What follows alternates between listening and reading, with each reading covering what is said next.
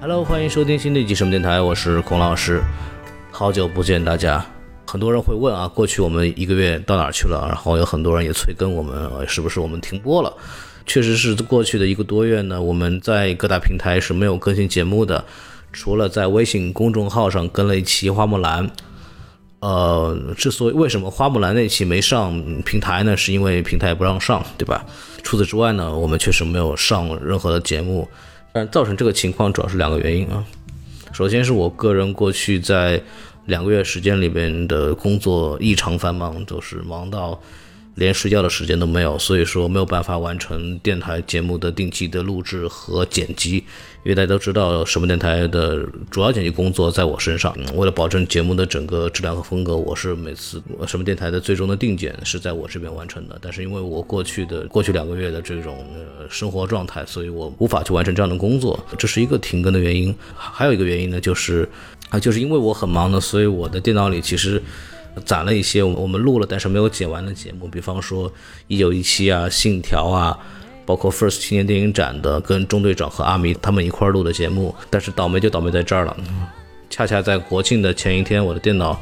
呃遭受了进水，然后导致我的电脑伴随着这些没有剪完的文件呢，就送到这个电脑修理店去了。过了一个国庆档球，也没有修好，因为坏的比较严重，当时也不知道这个数据能不能保存。然后十月十号节日结束之后呢，我又去了趟平遥，然后还是一个非常忙碌的这么一个状态。但是呢，我还是忙里偷闲录了今天这期节目。今天这个节目其实很特殊，它除了是我们电台有一个多月以来跟的第一期节目之外呢，它还可能是一个我们系列节目的终结。大家也知道，我过去参加了第一届、第三届和第四届，算上今年啊的平遥平遥国际电影展。然后我每次呢都会去做一档节目。我一直很想去做这种关于影展的系列，因为我觉得它能给我们带来一些不一样的。呃，信息和更加的分享我们对电影的一些纯粹的爱。今年我也抓了我的好朋友，我的朋友们跟我来录了这期节目，大家一会儿可以听到他们是谁。但是这期节目很可能会变成最后一届什么电台关于平遥电影展的节目了，是因为就在十月十八号，我从平遥回到上海的这一天晚上，贾樟柯突然召集了一个记者会，然后宣布他和他的团队将退出平遥国际电影展的之后的工作。按他的说法呢，就是在之后所有的办影展的权利将全部交给平遥政府。具体发生了什么事情，我们其实并不清楚。影迷界或者是媒体界一片哗然，大家都在疯狂的转发这个消息。因为我自己已经从平遥回来了，所以我并没有亲身去参加那个突然发生的发布会。但是每个人听到这个消息都是同样的震惊。贾樟柯导演过去四年对平遥电影展的这个投入和用心，相信每个人去到平遥的人都能看在眼里。他几乎出现在每一场新片的映前的导赏、他的发布会，甚至是亲自去做大师班的主持和对谈。按照他今年跟田壮壮对话的时候，他说：“我过去一段时间里边每天睡觉只有两三个小时。”贾科长对平遥国际影展的爱。呃，这个应该每个人都能感受到，所以说他今年说突然不办了这个事儿，我们具体什么原因其实我没办法去考证。当然，官面上贾导的说法是觉得平遥电影展的基础他已经打好了，那么接下来这个影展他需要独自的成长起来，他不能老有太深的贾樟柯本人的标签。我们当然可以乐观的认为是贾樟柯的退出是真的觉得平遥影展已经开始步入正轨，他可以放手去让他去独立发展了。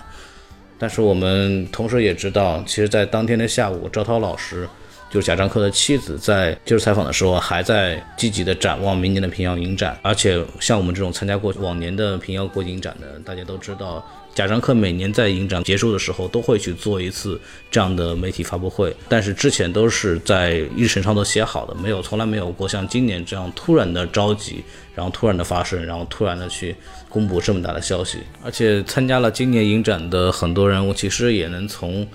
各种蛛丝马迹，能够感觉到今年的平遥的顶住的压力有多大。这些压力并不只来自于疫情，比方说今天平遥电影展官网就已经悄悄地删除了今年的获奖影片的片单，而有一些本来参展的影片，也在影展的展映期间不断的爆出取消展映，或者是改为内部学术放映的这么一种情况。我们也不得不怀疑被雪藏的这些获奖电影和贾樟柯的突然退出是否有存在的一些关系。我们为什么说很可能这会是我们最后一期的平遥电影展呢？因为我们并不知道失去贾樟柯之后，由平遥政府自己办的平遥国际电影展会变成什么样子。因为过去四年，贾樟柯给这个电影展打下了太深的烙印，电影宫内的场馆、饭店用他的名字来命名，包括每年的影展都会有多部从欧洲三大过来的片子。这些东西都是可以看出，是贾樟柯和他自己的团队的人脉和他的专业性在里边起到了非常重要的作用。所以在此之后，平遥是否还是我们熟悉的平遥？明年平遥电影节还是不是我们这些影迷所爱那个电影节？我们也犹未可知。我们只知道的是，在消息公布的十八号晚上，还留在平遥的媒体或者观众正在电影宫的纪念品商店里疯狂的抢购。贾樟柯导演亲笔签名的海报已经被销售一空，我们很多人都把第四节当做最后一节电影节的角度来看了。但无论如何，我们都会记得，无论之后结果怎么样，我们都会记得过去几年贾樟柯的平遥电影展给我们带来的快乐，就像大家即将听到这期节目一样。我相信对贾导来说，这种满足和快乐也是大于痛苦和遗憾的吧。赵涛老师在贾樟柯公布退出消息之后发了条微博，说：“再见平遥影展，贾导再也不用为了影展求人了，也终于可以睡觉了，我还挺开心的。”我相信平遥国际电影展对贾导来说，虽然说他曾说过想把平遥国际电影展变成一个国际化的电影节，这样的誓言可能暂时就落空了。但无论如何，电影还在。爱电影的人还在，就像我们，就像我们接下来会放出的节目一样，我们仍然还想把关于电影的快乐分享给大家。如果有机会的话，我们明年平遥还会再见。我们也像像今天一样，亲身跟大家诉说我们发现的变化。希望我们到时看到的是贾导所畅想的一个更少贾樟柯，但是更加成熟、更加优秀的一个影展。嗯，还是来听这个节目吧。啊，这个节目是我们在加大公布消息之前录的，所以还是一个非常欢乐的这么一个氛围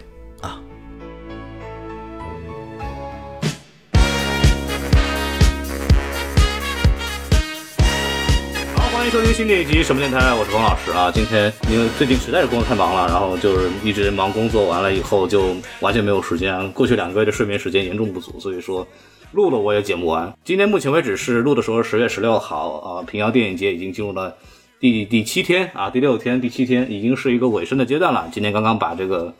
奖给颁了，所以我们看了一下这个颁奖的这个获奖的作品呢，发现好像跟我们都没什么关系。然后我们就决定录个播客节目来缅怀一下我们过去失去的浪费的时间。都没看，都没看，我也不知道我们这人在干嘛，知道吗？我一看这半得奖的电影，一半没看过，那也，就没办法。所以说今天是这样啊，今天听我声音就熟悉的声音可能就一个人。往期呢，呃，旁边一般会坐个华迷这样的一个人，但是华迷就自从结婚之后吧，就是晚上就时间就不留给我了。哎，嗯，对，因为华迷因为这个接下来还有工作啊，现在九十多万粉丝非常忙，所以他提前走了。然后今天呢，就请到了几个记者朋友们啊，这个来给大家稍微介绍一下。就是首先要介绍一下的，就是大家非常熟悉的啊，著名的这个前爱奇艺娱记，电影正反大主播呃，电影正反打主播之下的那个文案文案加配音啊，就是郭连凯郭老师啊。Hello，大家好。对对对，什么电台的观众朋友们，这应该是第二次见面了。对，然后没有见面了，第二次 通过声波见面的。哎，这也是一碎嘴子哈，大概发现了。对，电之发达也是一个非常老年的播客了。对，对，跟我们也差不多时候建立啊，他们已经快停了，我们也快停了。对，做这个明影之下，对吧？就大家可以关注一下啊，反正也没太多人看。他们那个八百那期被人骂死了，对，对，还好啦。对对对，做做八百的时候五万粉丝，现在七万多了啊？是吗？那也涨得挺慢的。好，然后快五十万了。啊，快了，可以了，十万快五十万了。你你这个包括多少假粉丝呢？你玩儿？对。然后，我要介绍一下这个郭亮旁边的啊，郭亮旁边的这个那个桂儿老师啊，桂儿老师是来自于一个这个很多年前的一个博客，叫什么呀？嗯，电影碎碎念，但是已经很多年前，很多年前啊。这个可能听我们的节目的人不知道有人有谁听过没有？可以下面留言。还有有出生了吗？那时候？那得什么时候了？您做那会儿有播客吗？收音机。我 开玩笑，开玩笑，开玩笑。大家好，我是桂圆儿。啊，对对，就是桂圆老师，就大家听这个声音也知道啊，就他当年跟王刚一起播那个夜幕下的哈尔滨。那对，跟跟王刚一一年一写出奥运会年出生的，然后现在也是一个著名大号，能说吗？不说还是不说说？有嗯某著名大号的一个编导啊，这对，个比阿米还大，透露一下。对，真的比阿米还大五。十万五十万播放算啥呀？对 算啥？全网五十万算啥？人家一个平台是吧？对，超两倍 超你两倍，就是就其中一员吧。但是因为这个见不得人，所以也不往外说是是见不得人是什么了。对，然后这个我旁边啊，我旁边坐就我们现在就是分坐两张床，跟大家可以想象一下火车的卧铺啊。对，然后在 很准确啊，在我旁边的这个阿福小同学啊，这是我今今年新认识的一个年方九八。啊，呃对，让我们相约酒吧的一个小朋友啊，第一次第一次来到电影节啊哎，对对对，就是然后我们想请他聊聊为什么呢？他给我带来一个什么新的角度呢？就是一个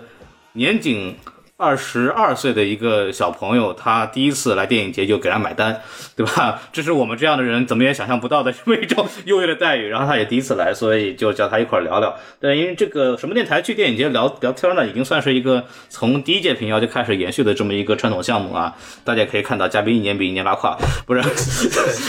连连连我这种人都来了，对不对？真的是没人了，你知道吗？对对对对，所以今今年就今年就聊聊，大家一块儿，反正就在呃来了几天，在一块儿聊聊这个感受吧。因为我知道郭老师，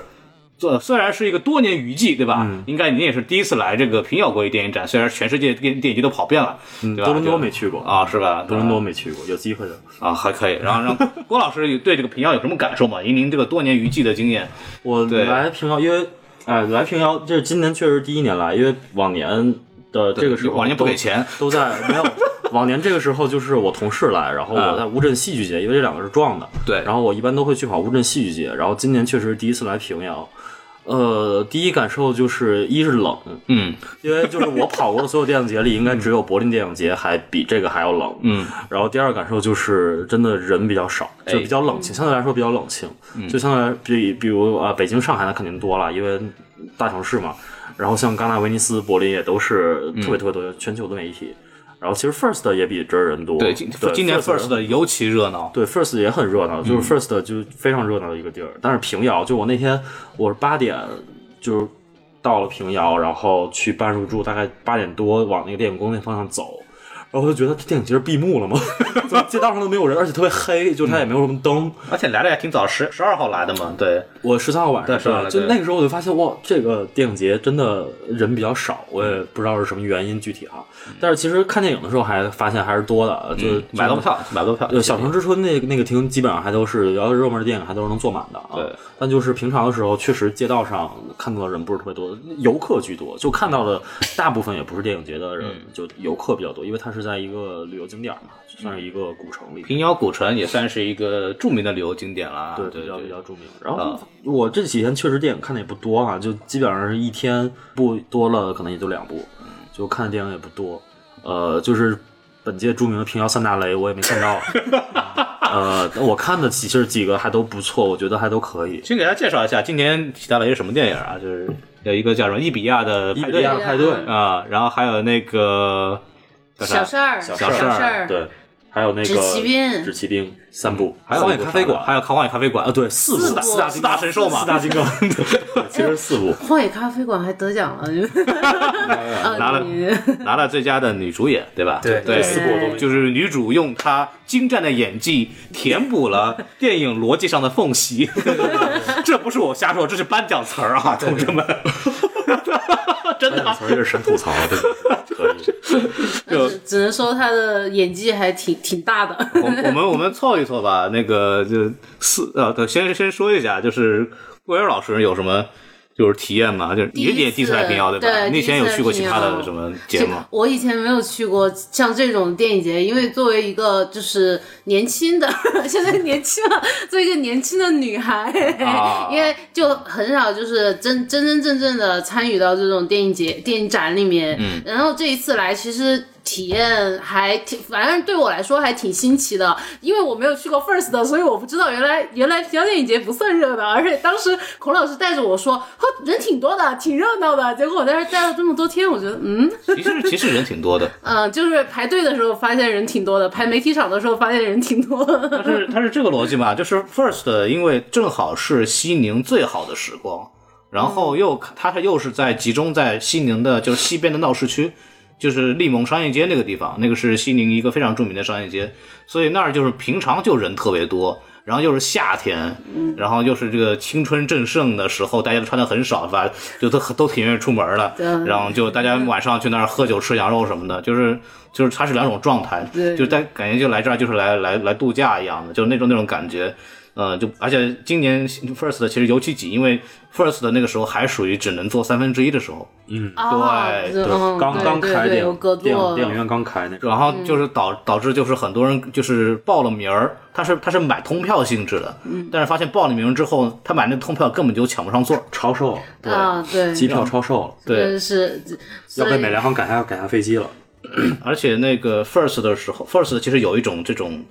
不知道是好还是不好，就是他把他自己树立成了一个电影的圣地的那种感觉啊，是不是咱另说啊？就是他在往那个方面去努，然后造成了很多的人，其实包括志愿者，他来 First 的有一种朝圣的感觉，真的是有那种感觉。嗯，对你看我这种去过戛纳，我就打的 first，确实就是在就在我国内读书的时候，就是对我很多喜欢电影的朋友都说，就是要趁有生之年想去当 first。对，然后他们就是连那种报名报上了 First 的志愿者都非常非常高兴，然后觉得自己很了不起的。但是其实我真的 first 志愿者这件事儿，我在这儿应该可以说吧。没问题，我们已经说过了。其实大家就是就是在白嫖嘛，就是你这种东西应该花钱去雇人，去帮你往上检票啊、注册媒体啊，然后包括那个那个那个电影电影院里边引导啊，然后很多很多事儿，就是你要去花钱去请请人的嘛。但 first 就就是利用这个大家爱热爱电影的这个对，因为，大学生其实他并不缺钱，就他虽然没什么钱，但是他并不需要急着去赚钱。对就他不花就不赚钱去干这件事，其实也是挺开心的，因为确实能见到一些明星啊之类的。呃，其实因为我了解下来，First 其实是就是他们的志愿者筛选是非常严格的，对很多轮，包括因为我为了我为了了解，我还专门去报了名吗申了一下，就是你要写很多东西，嗯还要写你最喜欢什么电影，然后理由，啦啦啦写小作文，然后还有几轮面试。就要跟他们的高层面试，然后你才能就选出来。就是所以每一个人就是被入选的人都有很强的荣誉感，对，而且创就是创造出来一种那种对对对，就是画饼。嘛，大家了解的，就是工作的都知道，花老板在画饼嘛。对，然后就邪邪教，对，因为这个钟队长我跟钟队长他们一块去的 First，然后钟队长那就他有很多粉丝就是就是是是志愿者，然后一问都是电影学院的的学生，就真的是那种专业学生，然后过来，然后问一问餐补也没有，然后来往车票也没有，就就是那种就是自己花钱过来的这这就朝上来的。但是其实这一次平遥也是招募了志愿者的，我在他们的官博上有有每年都有但是具体他那个志愿者的招聘有没有餐补啊、车票这些，我就我平遥这边是主要是当山西当地的传媒学院的学生为主。啊、来就来让他们去做。其实志志愿者本身没有问题，你知道，本来也是个很好体验嘛。但是但是就是，啊，我那我理解电影节也确实穷了，确实也 确实也穷了。就是但但是我知道的是，这些志愿者工作都非常非常辛苦，对，非常累。然后就是郭老师说冷，我也想补充一下，真的太冷了。对，因特为你从特别是站台，对对对，我从重庆现在二十多度嘛，然后挺挺好的。我到这儿来，我我其实没有什么感觉。然后我去站台去看了一场那个嗯露天的世纪大劫案，对，其实那个片子挺好看的，但是我都被冷的已经无法只就是独立思考了，已经在那儿，那个风吹的真的，第二天我就换上了我的羽绒服。就是就是可那个什么呢？就是《世纪大劫案》是一部商业性质挺强的一个类型片，就很好看。就大家如果那它如果之后上映了，大家可以去推荐看一看。它是讲是阿根廷吧？对阿根廷对阿根廷对，发生了就是零五年的时候发生了一次劫案，就是是真实案件，然后就是有一帮老头儿把把一个银行给连连就是把钱全部偷走了，他是一对儿明面抢银行，一对儿在下面偷偷的去挖地道，然后就明修栈道，暗度陈仓把钱劫走了，这么一个故事啊，就挺好玩，很有意思，很很黑色幽默，而且是为数不多的那种就是走那种智力犯罪的那种路线的一部电影，就是很好看。就是得亏是这部电影吧，要是一部什么 什么蓝色的列车什么的，估计就死那儿了。我就冷冷在冷在那儿不能动了，特别还是蓝色列车，它本身那个里面就已经够凉的特特别冷了。够凉四 D 电影，死那儿感受到体温气温了。对，我要再反反复说过，我之前第一届的时候，第一届更惨，十月二十八号开开幕，嗯，就那时候就真的是冷，就零下了。那时候我穿那个厚大衣，然后还发两件毯子给你一盖，零下七度，在那看《极恶飞盗三》，你知道什么感受吗？就是盖上去那个那个那个毯子就跟没没穿衣服一样，知道吗？哎呀，我操！我听说了，第一年的时候也是那个露天放自由广场，对，不能叫自由广场，叫方方形方形嗯自由广场这个名字有点不太好那啥。不能自由啊！我们现在不能不能自由，一开始叫自由广有场，而且广场也很危险。对，就是就是就是因为自由加广场这两个字组合起来，对对对你单独叫自由或单单独叫广场都可以嗯。对对对然后也是放放方形的时候，也是就是我听说，因为那电影很好看嘛，戛纳的金棕榈那年其实挺强的。嗯对你想十月份的时候，那个片子在亚洲没有首映，那是的应该是亚洲首映。对对对戛纳七十周年金棕榈来平遥电影节第一年办的电影节去做首映，其实挺厉害的，能邀到这个片子，说明贾樟柯人脉关系很好。嗯然后就大家都冻的，最后都退场了，基本上看到最后的没几个。我是买到了《小城之春》的那一场。那那 有点比较幸运。对对那首映吧，一般小城之春就是做首映。对，首映。然后那那年阿米也来了，但是我那时候我跟阿米也不认识，那会儿阿我们迷啊，我们应该一看一块儿看了同一场方形，然后也看了同一场的骑士，就是赵婷，嗯，就是今年拿了那个威尼斯电影节最佳影片的金狮奖的那个呃华人女导演赵婷，她当年第一届就上了那个呃骑士，是他的应该处女长篇吧，我应该记得没错的话，对，就是第一届还是啊挺好的，然后今年确实我我是觉得啊，就是前两年。前两年平遥的片子，呃，就还是有那么几部，就是我虽然没去，但是我还挺眼馋的，就有点想看的。对。去年有热带雨，那然后我看了包括犬我看了。鸣村这种，其实都是就是我觉得我有亮点，就是有吸引人地方。就。片单上看着还不错，但今年我好像就一个蓝色列车，我来之前是特别想看的，因为张大伟之前拍八月嘛，但是其他的其实我觉得也跟全球的疫情的大环境有关系，就其他的电影节没怎么办，然后大部分的国际上的影片都撤到明年了，包括艺术片其实也都是这样。威尼斯刚结束，然后柏林勉强办了下来，戛纳直接没了。对，而且威尼斯的片子，今年威尼斯的片子也不行，因为好莱坞那帮片那那些都没去都去选择对就冲浪片都选择缓缓了。哎，奥斯卡也延期了。对，所以就是今年确实片单上稍微差着点儿。嗯，呃，我印象当中，就是阿米老师之前在 B 站采访了一下贾樟柯，贾樟柯说今年的国产片会给大家带来很多的惊喜。惊喜，哇，惊喜 太惊喜了。然后我们就回到刚刚的话题，用四神兽。呃，那个来，阿峰老师，哎你作为看过《荒野咖啡馆》的人，请给大家介绍一下。啊我们四个人得把这个四个凑应该凑不齐凑我跟我我们俩看的应该就只有荒野咖咖啡馆啊。啊。然后我跟呃孔老师看的是小事儿，对，啊然，后你就是烂片，呃对 嘿嘿嘿四神兽只占了对两神兽，两个我都看了，对对对，派对没看，然后另外一个是啥那呀？个只只骑兵没啊，看，只只因为啊，只骑兵我们都没看说说，你先说幻影咖啡馆，我一会儿说纸骑兵的事儿。对对对，其其实我觉得吧，就是你烂片儿呢还是有看意义的。为什么呢？就是你如果不知道烂片有多烂，你就不知道好片有多好，对吧？是这个理儿吧？对对对有道理。嗯，所以说，就是当我看完烂片之后，对我的精神包括心灵受到了非常多的，嗯除了打击之外，更有一层，知道就好像那种你。啊，原来电影还可以这么拍。呃，对对对，然后你就觉得接下来自己的呃接受度可以更高了，包可以 包容度也可以更高了，感觉自己的境界得到了一定的升华。对，我觉得还是非常不错的体验。大家有有机会，哎，可以选择一部来来欣赏，就是不要也不要多多于一部了，多于一部可 能就撑不下去了。我我很我很期待，到底有谁把四个全看过的？那我觉得他这次评要肯定我想让他给我排个名，我想让他给我排个名，到底谁谁最最烂的？因为没有没有机会看利比亚派对和那个和那个和纸骑兵了。嗯嗯，呃，幻影咖啡馆给你你给你什么感受？就形容一下这种烂的感觉是一种什么感觉？我很好奇。烂的感觉。那那我觉得烂的感觉就是你去咖啡店点了一杯咖啡，然后有人往里面加了洗发水吧，我觉得就是这种感觉。怎么又来洗发水了？他那个真的太太可怕了，我就呃稍微的说一下，就是里面的一个点，然后我不能接受的一个点，就是他喝咖啡，然后两个人坐在对面，然后喝咖啡，然后他那个男的就说，他说你身上有一种香味，然后他说什么香味，然后他说是我换了洗发水，然后那个男那个男的就说，他说不是咖啡的味道。然后就就就有了洗发水和咖啡这两种东西。然后第二次的时候，他就说我闻到你身上的味道，还有什么洗发水。然后第三次他们两个坐在一对面喝咖啡的时候，然后那个女的就直接拿了一瓶洗发水出来倒在咖啡里面。然后 那个男的不是那个男的说你干啥呢？然后自己把那一杯咖啡抢过来自己喝了，所以整个行为逻辑的动机完全不知道是怎么回事儿，所以对，就是 真的是，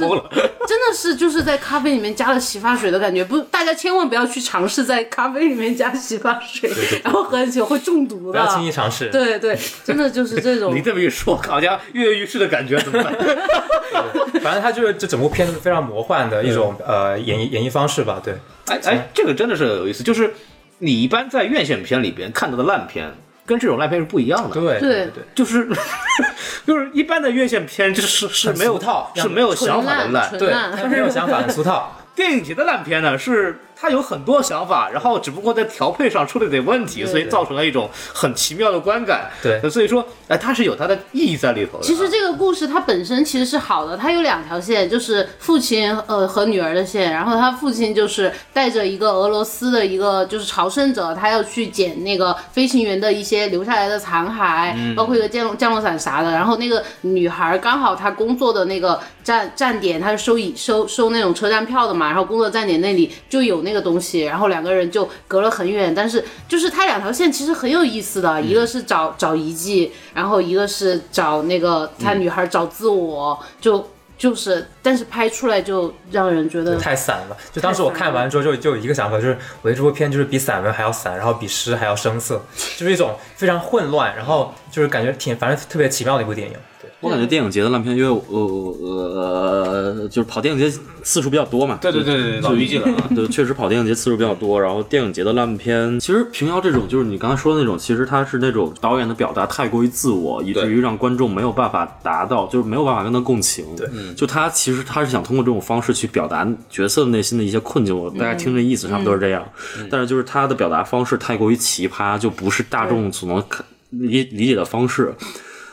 这种其实我觉得，呃，因为我没看啊，就是我觉得如果要是他能达到，就是比如视听语言和他想表达的东西能达到一定一定一致性的话，其实也是有意义的。对但电影节很多的，就之前我去看，就戛纳电影节、威尼斯电影节也有烂片了，就这种电影节也有烂片，就很无聊。就艺术片烂起来真的是比商业片可怕很多，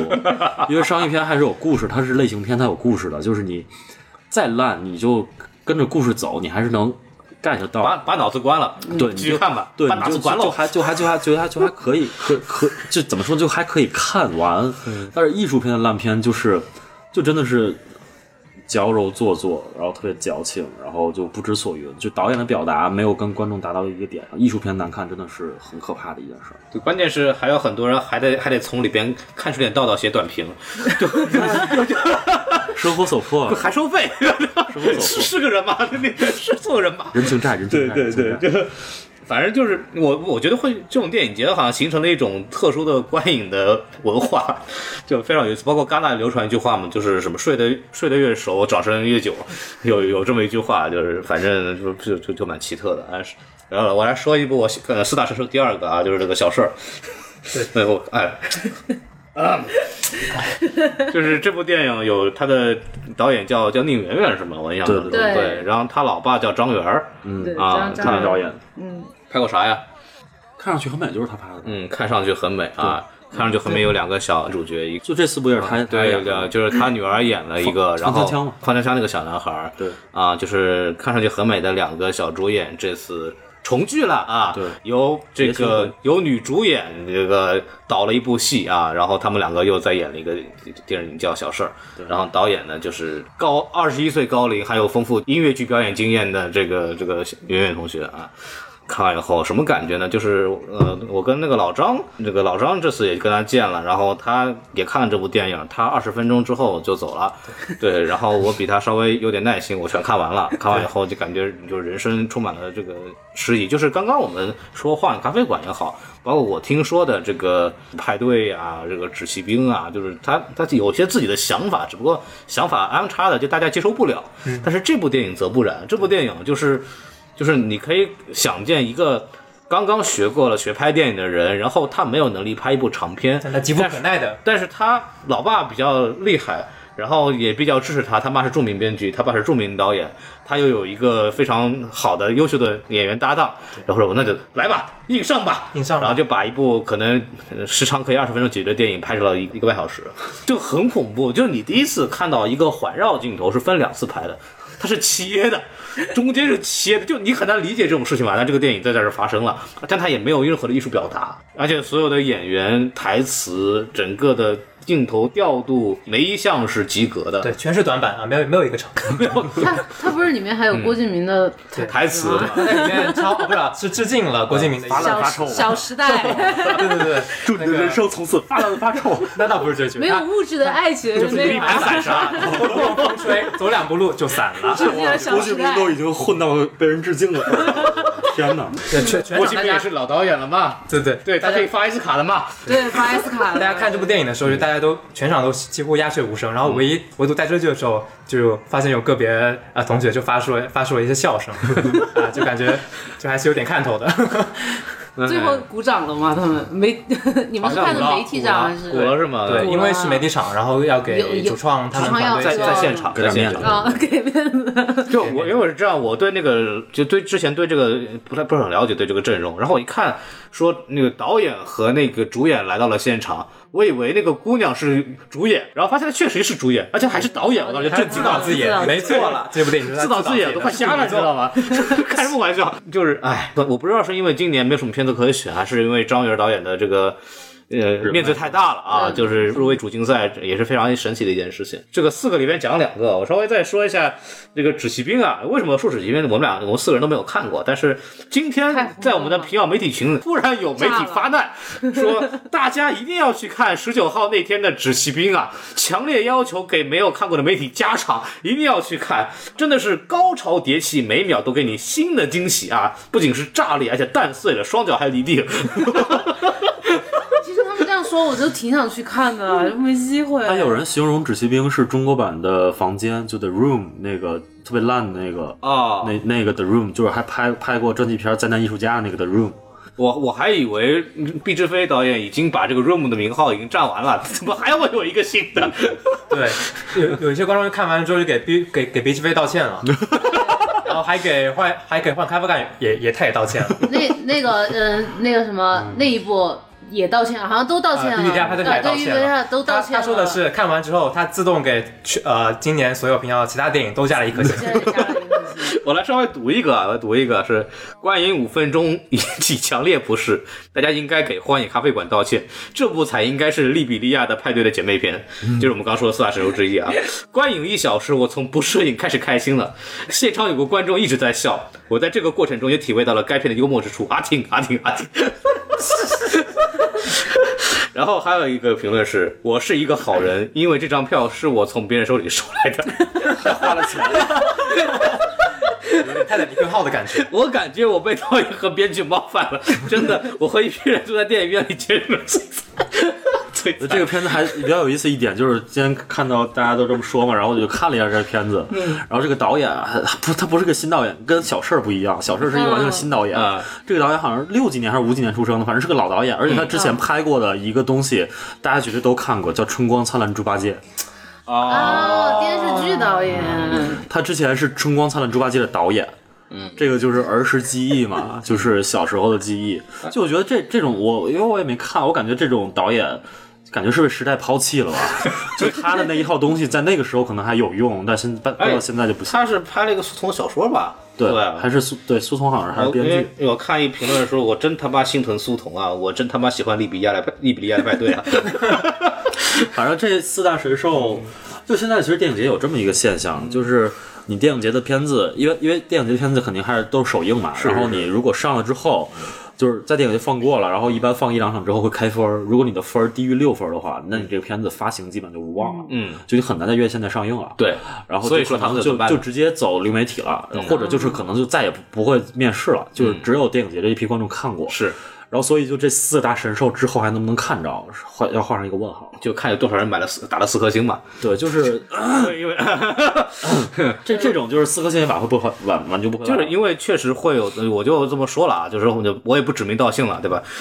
就是会有一些人专门去操盘这件事情，嗯，就是会有这种然后开分这件事比较会，因为会找一些有有比较有人脉的，在行业里比较资深的媒体老师也好，就会请一些在业内颇有名望的影评人啊，然 后就是说说能不能在豆瓣短评上就是给点嗯照顾，然后呢让他的开分呢稍微好一点，这样才有机会，比如说上院线也好啊，或者是因为确实是这样子，因为我之前这两天看了那个，因为那个有个号第一导演嘛，他们会采这些导演的这个专访，然后就利比利比说说好话。对利对，然后利比利亚派对呢，呃，那个就就就是在采访里面说了这个事儿，就是他们的制片人都哭了。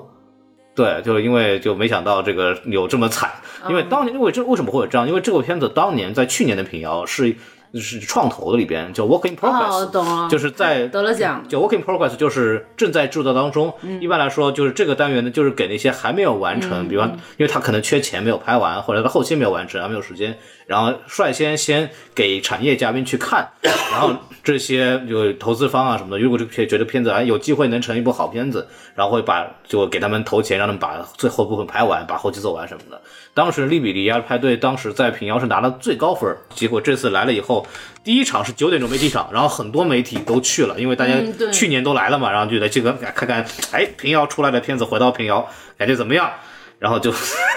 就就要就当我当时就看我的朋友圈里面有很多那个所谓影评人嘛，对吧？就是然后一水儿的一星搁那呜呼哀哉在那儿，然后我一去豆瓣上一查，哎呦我的天儿，就就就惨不忍睹啊，是这么一个状态。然后当时那个报道里也说嘛，就是这个电影就是院线节目无望了，因为确实是确实是有直接影响。所以确实会有一些人就是帮忙，所谓帮助这个 把分数提的稍微高一点，对，稍微是是好看一点是是这样。其实我挺想指骑兵上流媒体的，因为我觉得我本来以为我今年的遗珠之憾是要是没有不止不休看到不止不休，嗯现在我觉得听你们讲完过后，我觉得我的遗憾是没有看到指骑兵，我觉得现场一定非常欢乐。十九号有一场，估计已经卖满了，谁也不愿意出吧，不愿意出了。出了这些片子应该都还流媒体还是应该能上，嗯，对，呃，爱奇艺嗯 投了很多，呃，就是怎么着，应该流媒体还是能上的，因为流媒体确实也不用，就是不用什么发行费用嘛，就直接往上传就完了。哎，这个伊比伊比利亚的派对让我想到了 First 的那个回南天。回南天就是跟这个派对一样，它也是当年 First 的创投出来的片子，然后回到 First。今年我看了，就成色还是非常不错的。嗯嗯，两年之后回来的，就是哎，我们的朋友陀螺今年也有一个创投项目，他也说可能两年之后来平遥。嗯，就陀螺反达可啊，这个大家应该也知道他。反正就是今年，嗯，我们说说差的，我们说说好的吧。就是大家虽然看的电影不是特别多，我们可以每人说自己觉得啊、感觉还挺好的片子。嗯，郭老师，郭老师您啊，那我就说汉南假日吧。啊，哎，汉南夏日，夏日江江南假日，江南假日汉南西这这个片子，这个片子其实我对这片子完全没有任何信息 Style 了解。然后就是我只是看了那个，当时我就看所有入围电影的海报，我就一眼就看中这个这个这个电影了。大家可以去搜一下豆瓣上，叫《汉南夏日》，嗯，就是汉是武汉的汉，南天的南，东南西北的南，然后夏日就是夏日，夏天的夏日。对，然后这个片子的海报非常，就是反反正挺符合我的审美的，然后我就去就盯着这个片子去看了。对，然后看的过程中，反正我觉得他这个片子真的是挺好的，是我在这次 first 啊不是这次平遥看这次平遥看的最好的一个片子。我觉得它很统一，嗯，就是它的不管是。呃，整整体的电影的美学风格，就是他。我后来看了一下，导演韩帅有一本著作叫什么娄烨的电影美学，大概就反正写娄烨导演的一本书。然后他的影像风格确实也很娄烨，很学业然后派，很很很符合娄烨的风格，就是手持，然后呼吸感，然后对焦也经常对不上，反正就是很真实的那种状态，就跟娄烨的片子差不多。就可能有的 有的观众可能会觉得有点晃啊，但是他确实是一种比较独特的美学风格。然后包括其实他就我后来后来想，就是他女孩那个女孩她有三次手流血嘛，对。就一次一次的递进，然后到到最后看的都疼。都对，那到最后那一次我就不剧透了。反正就是它整个就是导演是有一个非常完整的剧情架构，然后包括里边的各种隐喻，其实都是很完整的。嗯，所以就我觉得这个片子真的是很不错，而且我特别想夸一下这个小女孩儿，就是十五岁，黄天儿吧，对黄天黄天，嗯，就十五岁，她她也不是学表演，就是她就是在普通初高初高中上学的一个小小女孩儿，然后突然就被选中了，然后两千多个人选的选了她，然后去演，非常有。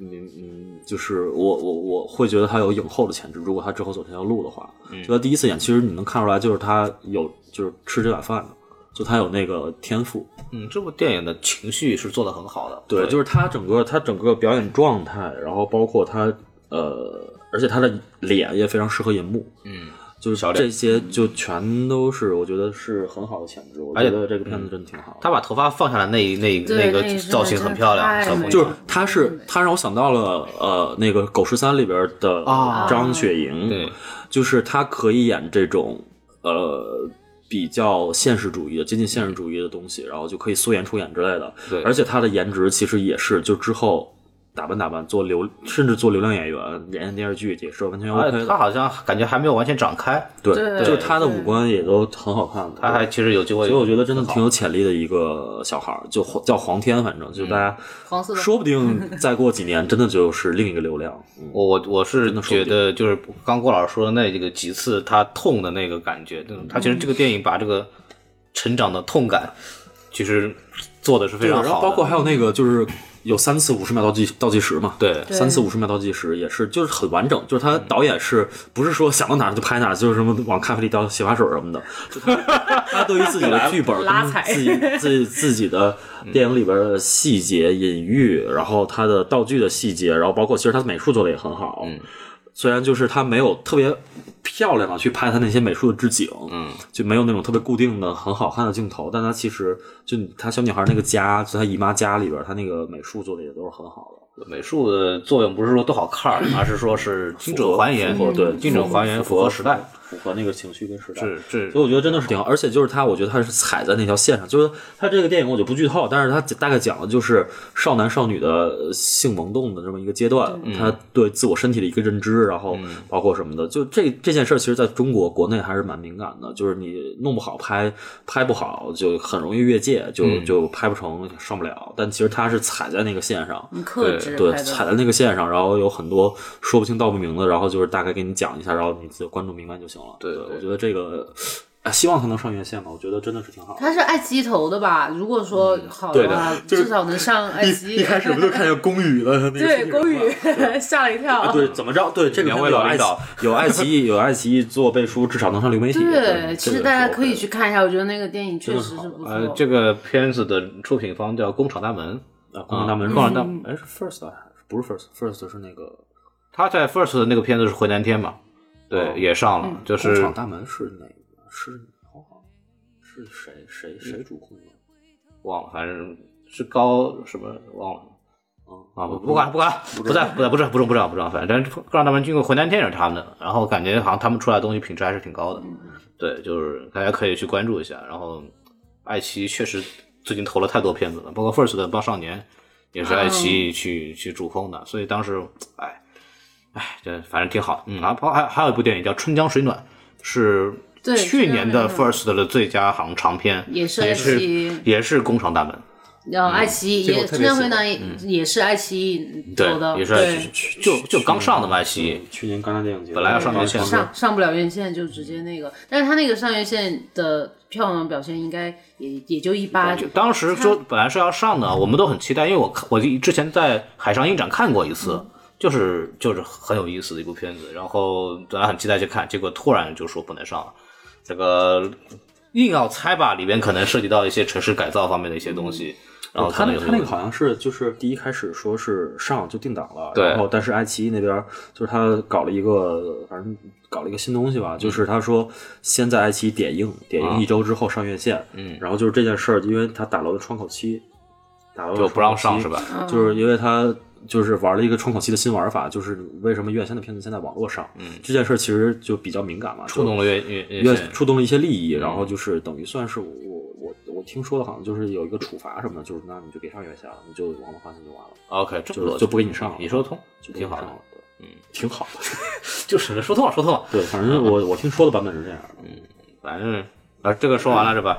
还有还有那个桂儿老师，桂儿本来桂儿老师也挺喜欢汉南汉南夏日，天啊，我被郭老师带偏了汉南夏日的，因为我觉得女导演改个片名，他们应该这不好记。对啊，假日挺好的。我觉得女导演拍拍这种女生的这种成长，然后她自己的那，我觉得真的是特别的细腻。然后再说一部大家都觉得比较好的，然后也是郭老师去踩了的那个蓝蓝色列车。蓝色列车嗯对，张大雷导演，对张大雷导演的，因为他就是我觉得那个片子给我非常。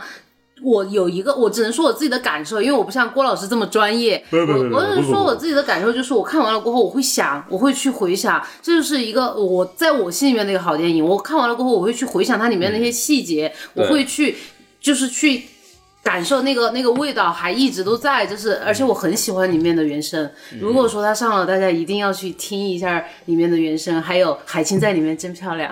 张大磊，张大磊是个老摇滚了啊。对，然后海鲜在里面卖面包，蓝色列车其实它属于就是这一届，我蓝色列车跟他们不是一维度的，对，因为张大磊他八月已经拿了金马奖了，是啊就是已经很很成功了，所以他这一部你明显能看出来他的预无论是预算还是他用的人，整个剧组的专业水平都要高出这些高一个层次，高一个层次就是它完全是另一个层次的东西了，就是它是很打磨的很精致的一个一个一个一个一个电影。我感觉就是这部电影的影像实在是太舒服了太漂亮了。影像很漂亮，但是我说实话，呃，就我我觉得还行，但是他呃呃嗯嗯呃说您说。您，说啊，没事儿啊，嗯嗯，咋说呢？就是反正我不算特别喜欢，但是也还可以，就是因为他确实有的地方做的很好，但有的地方我觉得，呃。就是他太私人了，我觉得是，就他这个，就导演拍私人的东西确实是很正常，但是他这个私人东西能不能让更多的人 get 到？嗯，因为张大磊这个经历，他他的经历是很特殊的，他在内蒙古，在边境，对，他在内蒙古出生，然后他的那个在内蒙古那个就是那什么工厂大院大院里边生活，他拍了八八月，八月就是那个国对，八月是那个生活，但其实八月是能让大部分人 get 到的。对，就是无论是他里边的那些小孩的小孩的那个那个视角，对，就大家都有小孩的时候嘛，然后包括它里边的人情世故，然后肯定也有很多经历过那个年代年代的人，就九几年、九十年代初的那个年代的人，所以就大家对他共情会比较多。是的，但是这一部的。蓝色列车，它拍的其实还是私人的东西。嗯一是它内蒙古的一些它的音乐情节，然后二是他之前在俄罗斯留学过，所以他对于俄罗斯有一个特别特殊的情节。对，但是有这种情节的人那就太少了，就是他很难让观众达到一个共情，就是他内心里边他拍出了他自己内心里边的一个家乡库村嘛，然后就是一在就是反正就这是一个虚构的地方啊，一个虚构的地方，然后就是它里边杂杂夹杂了很多元素，就是什么八九十年代的苏联、前苏联啊，然后还有什么那个中呃国内国内的人什么的，就你感觉就像一个朝鲜。和中国和俄罗斯的边境交界处一个地方，然后互相大家就是说的不同的语言，好像互相大家又能理解。对就这个东西就很难让更多的观众去找到一个共情感吧，嗯而且他又拍的那么私人，所以我觉得就反正我没有找到那个共情。而且这个电影倍儿长，你说对，就挺长的，一百五十分钟，就节奏很慢嘛，就整个的表演节奏跟整个的镜头节奏都很慢，两个半小时，对，其实还挺挺挑战观众的。其实但我觉得他故事是挺简单的，故事很简单，故事非常简单但是他就是在在他的功夫应该是做在了他的影像上，对，影像上做的风格确实挺好的，因为跟就确实挺惊讶的一点，就是因为张大磊在八月的时候那个影像风格这一部完全推翻了，嗯，这一部他接近考里马斯基，还有那个那个那个那个那个基耶基耶洛夫斯基，两个俩司机，啊，对，就是很接近东东欧的那一派的、嗯。那一派导演的风格了，而且就是镜头的调度之类都非常缓慢，就挺挑战观众的，我觉得。我我我是这样子的，我我我就实话实说，我看睡着了啊，就就就是嗯就嗯工我平来电影节其实工作很累，就真的是蛮蛮难坚持，这种这种电影就很难坚持下去了。对而且而且它的这个确实给你的视觉带来的这种放松感太好了，对，很很漂亮，画面真的太漂亮了，真的太棒了，这个画面很催眠。它它的这个颜色的这个整个的调配，包括大家可以去仔细观察它的前景和背景的这个颜色是有呼应的。对，就这是很考究的一个一个一个影像影像的处理，就非常好。置景什么。对，然后就造成你就很容易睡着嘛。然后我，然后我就我就睡一会儿醒一会儿，然后我就开始不能慢慢的不太理解这个剧情了，然后再睡一会儿又醒过来，还是不太理解。然后到后来等到那个所谓的大反派出来以后，说你认识我吗？你机器魔是谁？然后对这那那个点真的有点唐突，然后，然后，然后我在想，我是不是漏了什么？说我我怎么想不起来他是谁呢？然后，但关键他还很弄了很久，说他做了很多什么什么动作啊，或者干嘛，实际上想起。然后我想，那是不是之前有出现过什么东西来印证说他是谁？说那肯定我睡着了，可能就没有没有看懂嘛。然后我就出来，然后跟阿明和 S 我们对同一场，我们在聊，说我说我刚睡着了，我说这个中间中间还有什么什么问题，我没有得到解答。然后那个电影怎么说的？他说没有说。对 就直接说对，就就完全没有说就是那个叫马老板吧，好像是。相当于我当于我是睡了三四回醒来之后，这个剧情完全没有错过任何关键对，情节，没没有推嗯进，没有推进。完全是没有推进，这个 就很恐怖啊！对我来说就很。那你有看到他那个就是俄罗斯的那个朋友跟他女朋友吵架，他啊变魔术哦，那段那对那那那真的没有什么推进，没有什么其他的。我觉得全剧最精彩的一个变魔术，嗯然后一个是那个那个梁景东去打那个俄罗斯那个老大，嗯 对对对呃 就那个俄罗斯老大还是个网红。他他说的一口流利的东北话，这个电影就反正很，我感我把它打一个不是很恰当的比方，就是一个话没那么多的毕赣。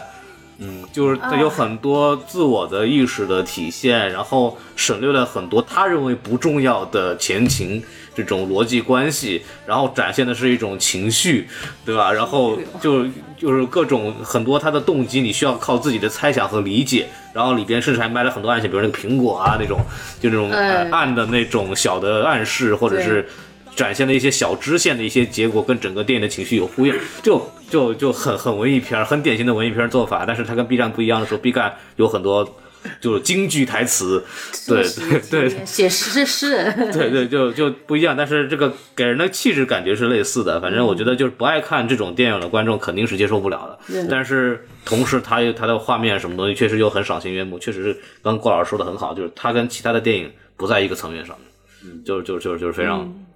非常令人愉悦的一个电影。嗯，阿峰老师，你有什么啊想给大家分享的？我除了《荒野咖啡馆》之外，我我觉得，我觉得我这次平遥看到最好看的电影就是《捕鲸男孩》，对，他是一个，哦这我都没看。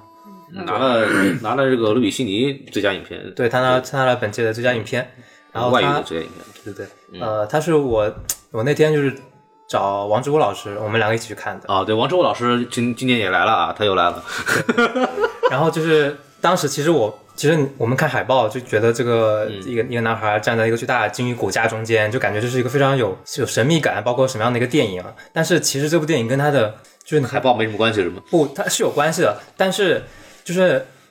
你你看完之后，你觉得完全不是你想象的那那种电影。对，然后它是我看完这么多，就是我在平遥看了十部电影，然后这是我觉得唯一一部让我觉得非常非常完整，然后各方面都没有短板，嗯，是几几乎接近于一个成熟导演的一一部作品，然后它却是一部一个一个导演的处呃一个导演的处女作，对，这是万万没有想到的。然后它其实讲的呢，就是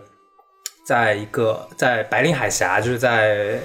俄俄罗斯那块儿吧，然后就那里的一个非常非常小的一个地方有个卖面卖面包的商店，对吧？啊，不不不不不，那个地方应该在 里面做点海鲜，我觉得他们应该吃吃吃吃不到面包吧？对。然后他们就呃，他们那个人就是捕鲸为生嘛，就是什么都是都是鲸鱼身上的东西，比如说油呀，比如说食物啊什么的。然后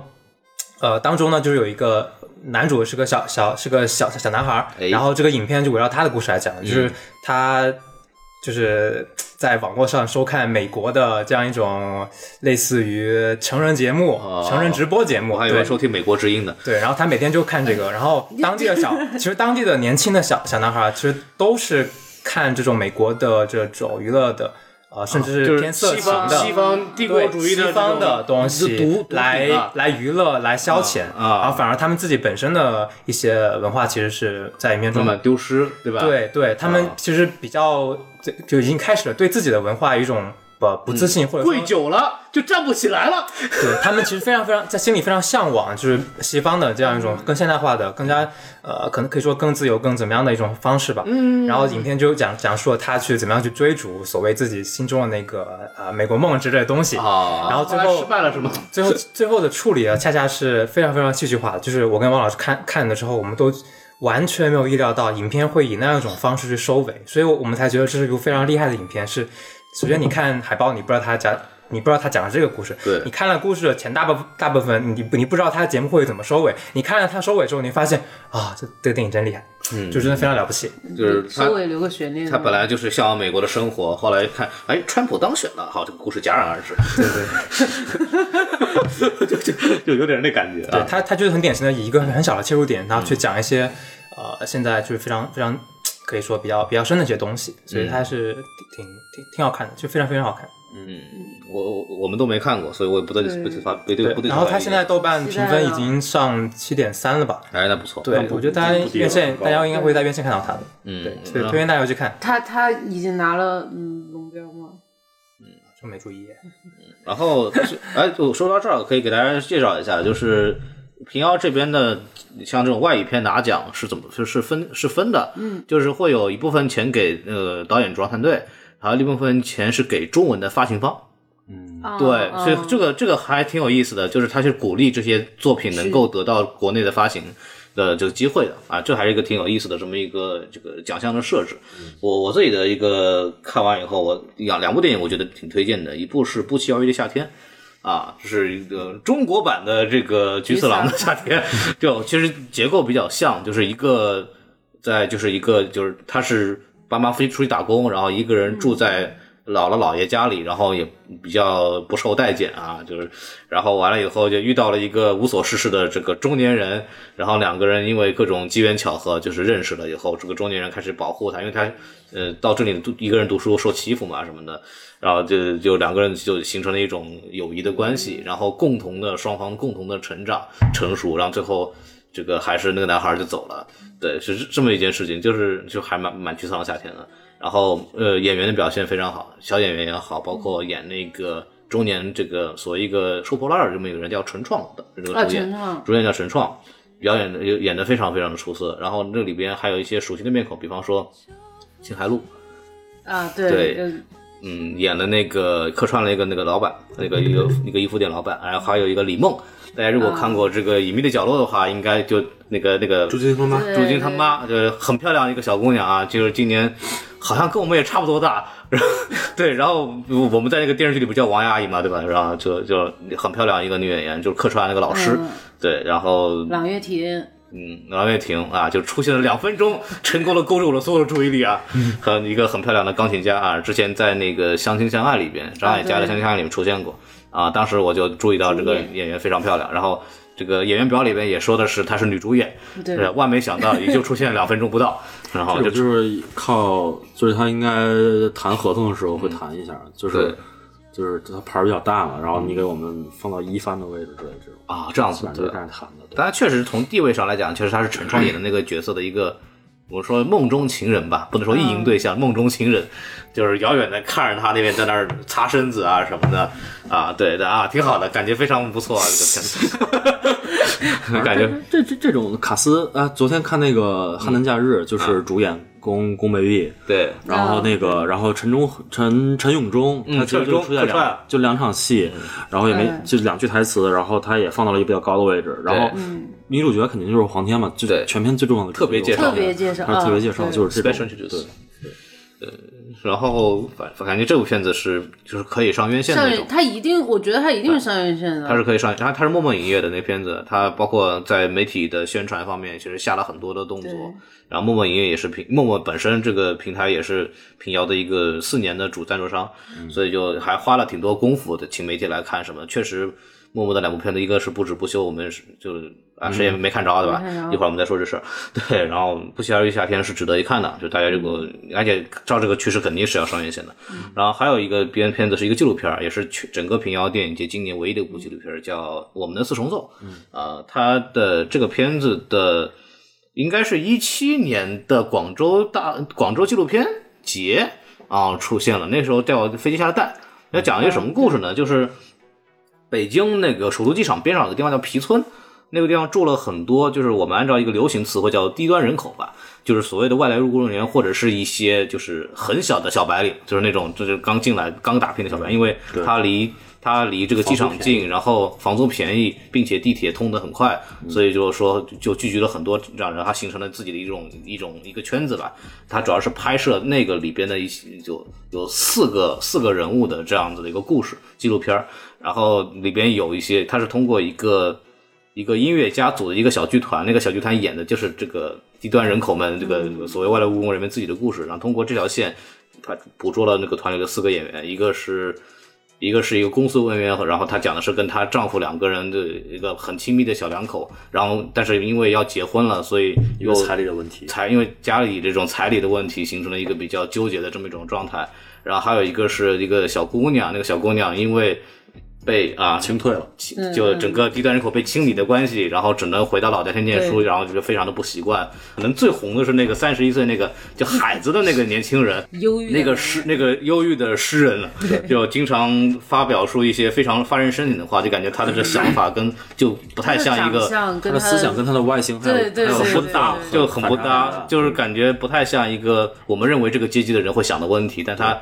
跟他女朋友的对话那种，就感觉他是一个很有追求的这么一个人。然后三十一岁也没有结婚，然后找了个女朋友，那个女朋友其实很不爱他，然后只不过是为了吊着他，或者是为了排遣寂寞，对然后就跟他在一块儿。然后他又又很纠结，他又觉得这个女的他很不喜欢，但是他又没有别人喜欢他，然后只能这么吊着。然后他们之间的沟通就会会非常有典型性。就是很卑微的一个男生和一个并不爱他的女生在一起，他里边的话基本就囊括了我们所有人在现实中看到的这种所有的这种对话和思和想法，就看着还蛮痛心的，还蛮痛心的，说的我眼泪都要下来了，就就就很难过。但是这个海子这个人，他的对话，他对这种情情感的描述就非常的准确，那就你会被被很容易的打动的。还有一个是谁来着的？就是就是还有就是那个音乐人，对啊，对，还有那个对那个音乐人，那个音乐人主要是个串线的这么一个，他主要是个串的角色。对，然后这个很多人评价说这个片子的这种力量感不够强是什么呢？就是他表现的绝大部分的内容还是就是这个阶层的这个人的一个喜怒哀乐，比方说呃上升学，比方说结婚，比方说爱情择偶这种东西，其实你看的是感觉好像。不只是他们这些人，可能我们这些所谓在城市里长大的孩子，好像也有这个问题，所以就大家说，哎，那个片子为什么是这个片子到底，哎，它独特在哪儿呢？然后大家就发现了有个问题，就是他这个片子其实隐隐约约的提到了一个二零零七年、二零一二零一七年的时候有一个清退低端人口，北京嘛，清清退低端人口的这么一个行为。但是众所周知的原因，这个片子就没有办法去完整的呈现这个部分，因为据说被删了四十分钟，所以导致这个片子的很多就是这个片子里边的核心矛盾并没有被彻底的展开。对，但是懂的都懂，懂的都明白看到那时候一下就想到，，对，然后大家就是会从包括四条线里面其实有两条线的这个描写是不够力度的，嗯，然后会比较隐晦的提出来。就主要你看，就是它其实重心是不重心是不不不不就是不在中间的，就是他小女孩那条线描写的很少。对，就他更主要的，其实你看到的是孩子打电话那对那对 夫夫妻还有那个就是那个男男生，就他小女孩那条线，其实它不够完整。所以就显但其实就主要就是小女孩那条线，她是她父母被清退了，对所以就显得这个这个整个这个力量感不够强吧，有点遗憾。但是我觉得得这个片子真的是很好。这个片，但是嗯，这个片子一个优点在于，就是现在我也发现近几年的纪录片就有这个趋势，就是有种类型化、类型偏化的处理方式，包括它的配乐也好，它的剪辑手法也好，就就很有意思，你让你能看下去。包括我们这次采访导演的时候，这个导演叫王磊嘛，嗯，那也说就是就说他我他觉得就是一个好纪录片，首先要让观众能坐下来看下去，然后对，然后咱们再说那个，他也因为他因为他也在之前的采访里也提到了《大少年》这部电影。这个纪录片儿也是一个人物冲突非常大，而且挑的人物和时间线就有一个双双子的这么一个线路的这种玩法，就是很类型片化，很好看。但是他也确实把一些问题也表达出来了，就是他自己也很喜欢那样子的这种纪录片形式，然后他自己其实也想拍这样子的这样的作品。其实这个呈现出来，呈呈现出来就是你看完以后，其实是有种愉悦感的，那种愉悦感是觉得这是一部好电影的这种愉悦感。对，这这是很重要的，这也是我看完就是两部吧，让我觉得就是大家可以期期待一下的啊，片子。他也是默默一夜的，对四重奏也是，那有可能四重奏不是哦，四重奏不是四重奏也是好像也是爱奇艺的，好像哦，那那就大家可以几几乎就基本上可以看得到了，至少可以去看。大家可以期待，就就算是一部好看的纪录片，不是那种很大家可能印象当中苦大仇深的，然后就怎么着的，不是那种，就它是好看的。就是我觉得这个片子是可以给大家稍微去推荐一下。然后其他片子其实我们并没有看太多吧，就是主主要是说说我们自己能看的。说你们我们你们不说说野马分鬃吗？我没看过呀，你们有谁想说一说的吗？我也没看。你哦，你们都没看。只有你和阿夫，哦，又看是我跟阿夫啊，啊，就野马周游分鬃，对周游挺最近挺火的。然后野野野马分鬃这个电影其实本身我觉得它基本上是好的，但是它有一种就它的一个缺点就是它会抖一些小聪明，就是所谓的导演所谓的幽默，啊。嗯，对，他会，但是对于就是我们来说，我们觉得他那个幽默不够的那么精明，可能是我们对《野马分鬃》这个电影，因为它是。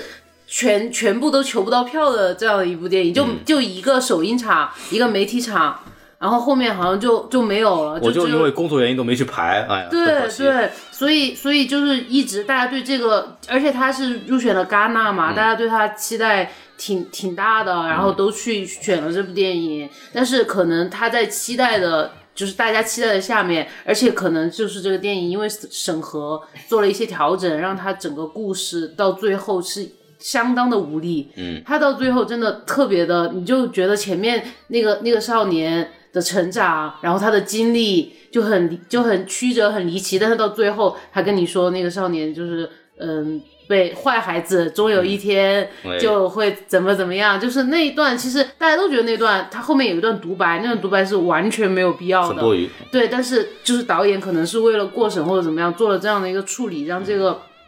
这个电影它本身的表达就没有那么的强了。但是其实它的拍摄其实还可以，还有几就是那个电梯，嗯，电梯的长镜头，对，一个长镜头，然后他是嗯，那个男主走进电梯，电梯是一个玻璃电梯，男主走进电梯了过后，然后他上去了过后，女主这样下来，然后他再坐另外一班电梯，就差就是这样一个长镜头设计的挺巧妙，说明导演其实是真的是有心思在设计这些。然后这里面还有一个印象最深的就是 Q 导演，Q 了洪尚秀导演，反复 Q 了很多次，对，反复 Q，还 Q 了那个这得多喜欢。就王家卫，对，啊。就是王家卫，特别是最后那个导演，就因为这是讲述一个那个男孩是一个收音师，嗯，录音师，然后他们是一起去拍了一部影片在，在蒙古拍了一部这样的影片，然后他们在那个那个导演在最后拍完了过后，然后直接对着自己的摄像导演说，这。太洪尚秀了，这洪尚秀本秀啊，就真的就感觉其实特别幽默，大家电影院就就笑出声来了。所以《野马分鬃》就是它不能算是烂片，我觉得，嗯，但是它没有好到大家期待的那个值，嗯对，其而且周游拿了男最佳男演员嘛，其实挺恭喜他的。周游就 是最近有一部剧叫《风犬少年的天空》，对吧？然后对，在某站播，在某某个数字为打头的网站吧，数字？数字。啊，字字母。母，对不起，在有个字母为打头的网站吧，对，就就不知道这个平台是啥。啊，他他演那个以为是男主的最近，然后死的很快的一个一个角色啊，就是对我不是很熟，大家去看一看。然后那个男演员，我今天采访的时候看到他了，反正有一种中国男演员久违的有的那种街头范儿啊，非常的街头这种哈索人的感觉啊，非常有意思，大家可以去呃关注一下。他拿了影帝这次，嗯拿了影帝。啊，对，拿拿了最佳主演。那这部片子反正我没有看啊，没有没有没有看，但是我我也很期待。然后今天晚上本来还有一场，但是也没弄到票，所以就拉倒吧。啊嗯，就就就就反正大家可以期待他上上，他肯定会上，这部电影肯定会上的，他会上的。就可能会上到院线。我个人觉得，他既然都做了这样这样的一些处理了过后，我觉得上院线可能会挺大的。然后不知道他会不会根据一些我们现在就是一些调媒体的整建议去调整一下的嗯剧情的这些结构什么的，只会会更好。对，应该不会更差，只会更好，应该。但如果他完全不调的话，可能还是少还是少少太秀了少了一些力度。太秀了啊！对，说到洪尚秀，今年洪尚秀的电影《看不见的女人啊，逃看不逃逃走的女人差不多差不多，看不见的客人，就逃走了嘛，就看看不见见了嘛，差不多啊。行吧，呃郭郭老师露出了鄙视的呃老虞姬鄙视的鄙视的面孔，对，然后你写，我好好，我很喜欢，我就是特别想看这个片子，看不到，洪尚资源了，嗯有资，嗯嗯，可以好可以，我发你了。洪洪尚可以可以可以可以可以郭老板。开始卖资源了。八月份就出了，我早就看了。洪尚秀今年本来是会来平遥的，然后也会有大师班儿，呃，这是贾导亲自说的，但是因为众所周知的原因就没有来嘛，对吧？挺遗憾的，就挺遗憾的，就，哎，反正今年有刁亦男也还可以了，啊，就是反正有，但片子来展映了嘛，就是这个叫逃逃逃走的女人，对吧？然后还有一部电影叫《一直游到海水变蓝》啊，这部片子在平遥期间也只展映一场，然后也没有抢到，是贾樟柯拍了一个纪录片儿啊，对。然后我们要说到另外一部我们看不见的电影，叫《不止不休》。这部电影吧，太难过了。这部电影吧，就呃说是阵容了吧，白客啊，苗苗，就那个演那个辉煌繁华的对吧？然后那个张颂文。对吧？就是隐秘的角落隐秘的角落，就是 说出来都是很很好、很很牛逼的这个阵容，还有贾樟柯客串的。对，应该是平遥电影里面是阵容最强的一个一个片子了。哎，这个片子，因为我知道它是，因为大家知道这片子，可能是因为它那个威尼斯电影节，对吧？然后我知道这个片子是去年平遥电影节，去年的时候白客就来了，然后和导演王晶啊，这个王晶不是那个王晶啊，就是一个新的王晶，对，然后。瘦的王晶 是一个瘦版的光头的王晶，然后去年就来了那个记者招待会记者会，然后就当时就因为我不是王晶，我这个王晶我不知道，但是白客我们都很很了解嘛，然后就觉得哎，白客也文艺片了，对，然后也很很好奇这个片子会什么样，然后今年看到啊威尼斯也蛮喜欢的，然后大家都期待非常非常高，一看演员阵容也非常好，对吧？结果就是万万没想到，万万没想到啊！对，然后就就没看着这个具体什么原因呢？就是不不能方便透露太多。我大概问了一下片方啊，就是跟这个审查还是有直接关系的啊。这这个最最迷的就是在于片方其实也并不知道他到底哪里出了问题。反正现在这个状态是我据我所知是全场可能就全整个电影节放了一次，而且这个是不对外售票的。然后据说是嘉宾观影场，但是至于嘉宾观影场为什么会有人在门口发票呢？这个事儿我也不是很好理解。太气了，对，太气了，只能只能只能说有有机会吧，有机会说什么时候希望他，因为他这个片子肯定也是要往院线去努力的，啊，就是大家看看是什么样一个片子，据说还是非常不错的。太气了。为为了为了看，那我们当时是那个咖啡馆儿，对，看荒野咖啡馆，然后错过了，错过了这一场不止不休，我都快哭。不就关关键是就是我我是在那工作，然后工作完跟是郭老师跟还是妈咪就聊天呢，郭老师好像是，然后聊着聊着，然后突然陀螺过来了，说哎你们那个。不去看不去看不止不休吗？我说啊，什么又不止不休吗？有人发票，你看他们，然后我就懵逼了，我当时就懵逼，因为当时跟片方也聊过，说之前是还希望给到我们机会看票，然后看完片，然后之前也确实说给我说有机会看，但是呃，反正就一地鸡毛吧，一地期待的，还是挺期待的，不过还是挺期待。然后那个片方那边的工作人员也也挺对，挺表示挺抱歉，但是也没有办法，这个事儿就已经这个样子，怎么说？在中国的电影展上，我们还会出现什么什么藏龙单元 A、层什么卧虎单元 B、什么什么什么单元 C 这样子的影片命名方式，这种还有学术放映这样子的方式，就是一件非常非常非常悲哀的事情吧。但是啊，中国电影只能目前为止只能这样来，对吧？然后，唉，就这样吧，唉。然后我们今天还有什么要聊啊？聊聊喝酒是吗？郭老师，您对喝酒有 有非常高的兴趣？呃，倒还好，因为我这次是第一次喝黄酒，我之前没怎么喝过黄酒，就没喝过黄酒。那我先说一下，就来平遥之后，我们基本上是每天晚上都在喝酒当中度过，都会喝一对，我跟阿夫啊，包括我们几个，基本上就是大家看完电影，就白天工作，白天赶至于看看电影，看完电影后。然后一块儿喝酒，喝到十二点钟，然后看从十二点开始工作，然后然后然后然后是这么一种状态，就是基本上每天喝，然后就就是每天会送走不同的人嘛。比如老张来了之后，老张走的时候送走老张，然后阿米走的时候送阿米，然后郭老师来的时候欢迎郭老师，对吧？反正就就是大家就总能找到理由，反正各种喝。对，郭老师来说说吧，您作为一个老酒鬼了。我还好吧，不是，但是我确实电影节，我真的是因为之前去电影节，我哎，我刚才是不是说这件事儿了？嗯，就之前我去电影节全都是在工作，就是戛纳的时候是最明显的。然后就是因为戛纳每天会有两到三场主竞赛电影的放映，每一场第一场是八点的，然后第二场反正八点会有一场，然后晚上七点半会有一场，嗯，然后这两场是固定的，然后有的时候中间会插第三场，对，下午两点的时候插一场第三场，就这一天有三场主竞赛电影的媒体场放映，就是拿证就可以直接排进去，很方便。然后就我几乎只能看前两场，然后七点那场是看不了的，因为七点就我吃完晚饭要回去就开始剪片子，从六七点开始剪，剪到凌晨一两点。对，因为它还涉及到一个时差问题，因为爱奇艺那边需要早晨七点你回传所有的新闻，嗯，然后北京时间早上七点呢，就是戛纳时间的晚凌晨一点，所以你就在凌晨一点之前把所有的片子做完，然后传回去。所以就是如果你看七点半的场次，你看完之后再回来就已经十点钟了，对，就不可能再有时间去剪片子了。所以我几乎没有怎么看过晚上的场次。所以呃，晚上而且就是也一直因为一直在工作，然后所以就也就很羡慕那些文字媒体，因为文字媒体其实它相对来说简单一些，它写一个稿子就还比较快，但是剪视频这件事比较麻烦嘛。然后他们可能也没有那么高的时效性的要求，嗯，所以就还挺羡慕那些文字媒体或者去玩的自媒体之类的，然后他们每天晚上都能在家吃吃饭啊、喝喝酒之类的，然后我就没有这个机会，然后这次在平遥体体会到了，真的挺很快乐。我觉得这次平遥就但是某些某些社会媒体不太务正业，就挺好的，因为这次来平遥确实没，嗯相比起之前去的电影节，没有看到那么多好的电影。就电影对我来说没有那么大吸引力，但是就跟朋友喝酒这件事儿，夸迷啊，然后跟王老师啊、孔老师啊，还有小姐姐什么的，阿福什么的，就确实很开心。对，就是大电影节其实，因为郭老师其实有这个感受，其实跑电影节的人就是固定就那批人，然后大家其实每年见面的时候，基本上也就在各大电影节见着。哎，在北京见不着，跑跑平遥见面。就就我我那昨天那个汉南假日，我那个朋友，那个剪辑师就是我朋友，就他他是上台嘛，我俩住一个小区，我住三号楼，他住一号楼，我走过去两分钟就到他家了，我俩半年没见过，然后在平遥见了，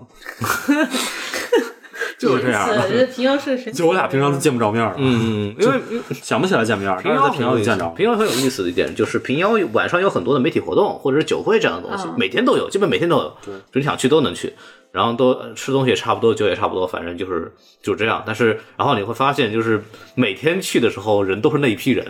然后每天见就这帮人。哎，你又来了啊，再聊会儿，聊到后来就不都都不想聊了，你知道吗？都天天见，就是很多时候就媒体同行或者是产业的同行，就是大家可能在电影节就会见机会非常多，包括那个法联胶片啊，就是反派影评的常驻嘉宾胶片老师，就是我。自从有一次因为巧合在北京跟胶片聊过之后，我们每次见面都在电影节。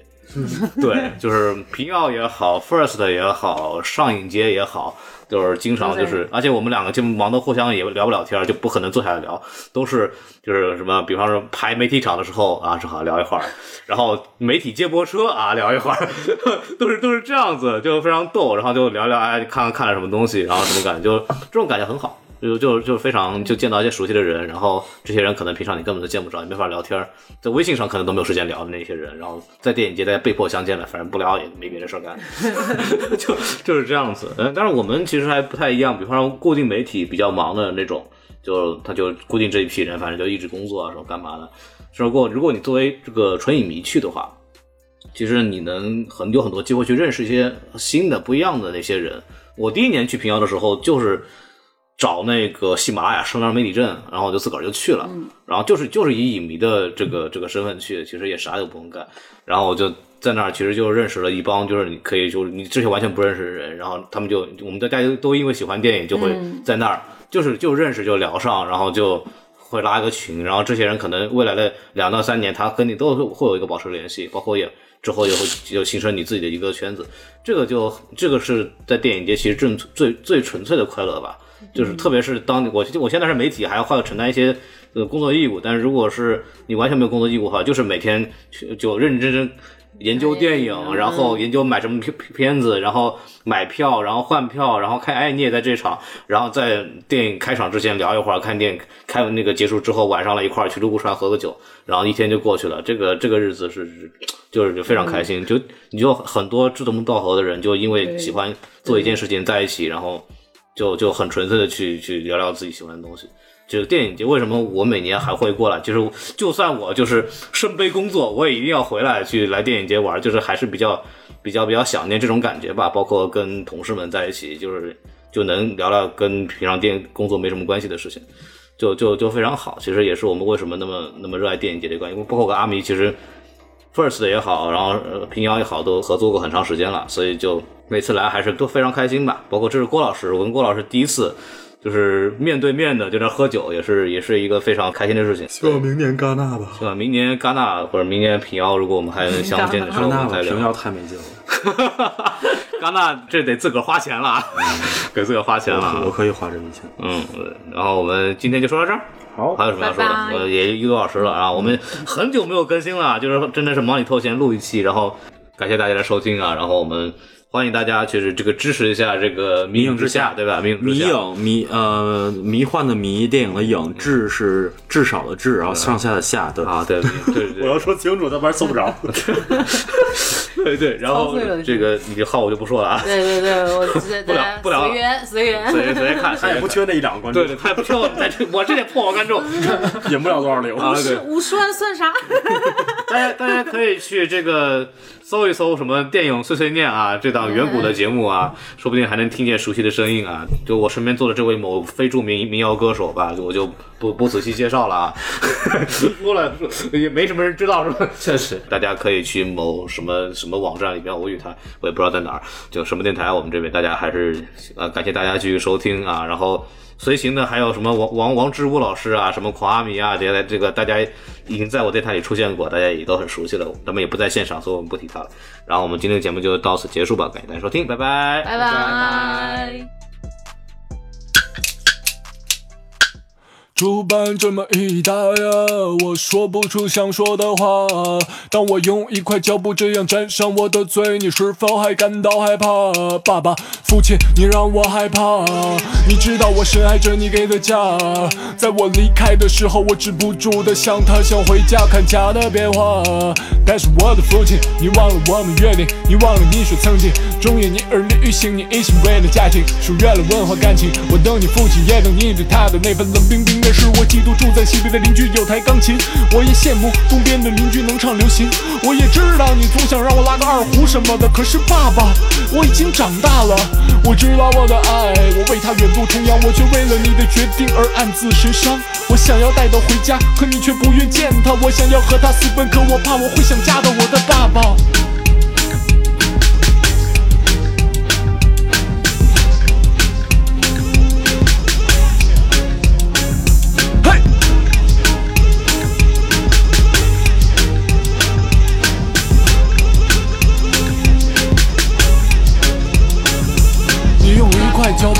住了我的嘴，你思考的角度总让我流泪。我其实不是一个叛逆的孩子，也许你不爱我了，但是我是爱你的。一块胶布封住了我的嘴，你思考的角度总让我流泪。我其实不是一个叛逆的孩子，也许你不爱我了，但是我是爱你的。父亲。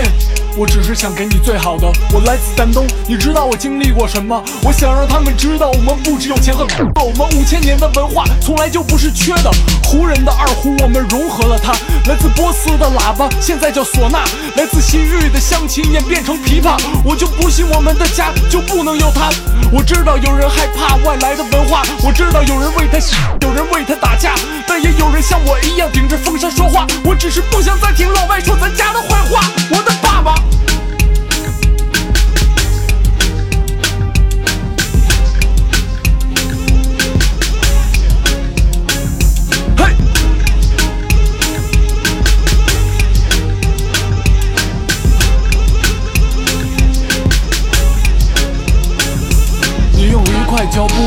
了我的嘴，你思考的角度总让我流泪。我其实不是一个叛逆的孩子，也许你不爱我了，但是我是爱你的。一块胶布封住了我的嘴，你思考的角度总让我流泪。我其实不是一个叛逆的孩子，也许你不爱我了，但是我是爱你的。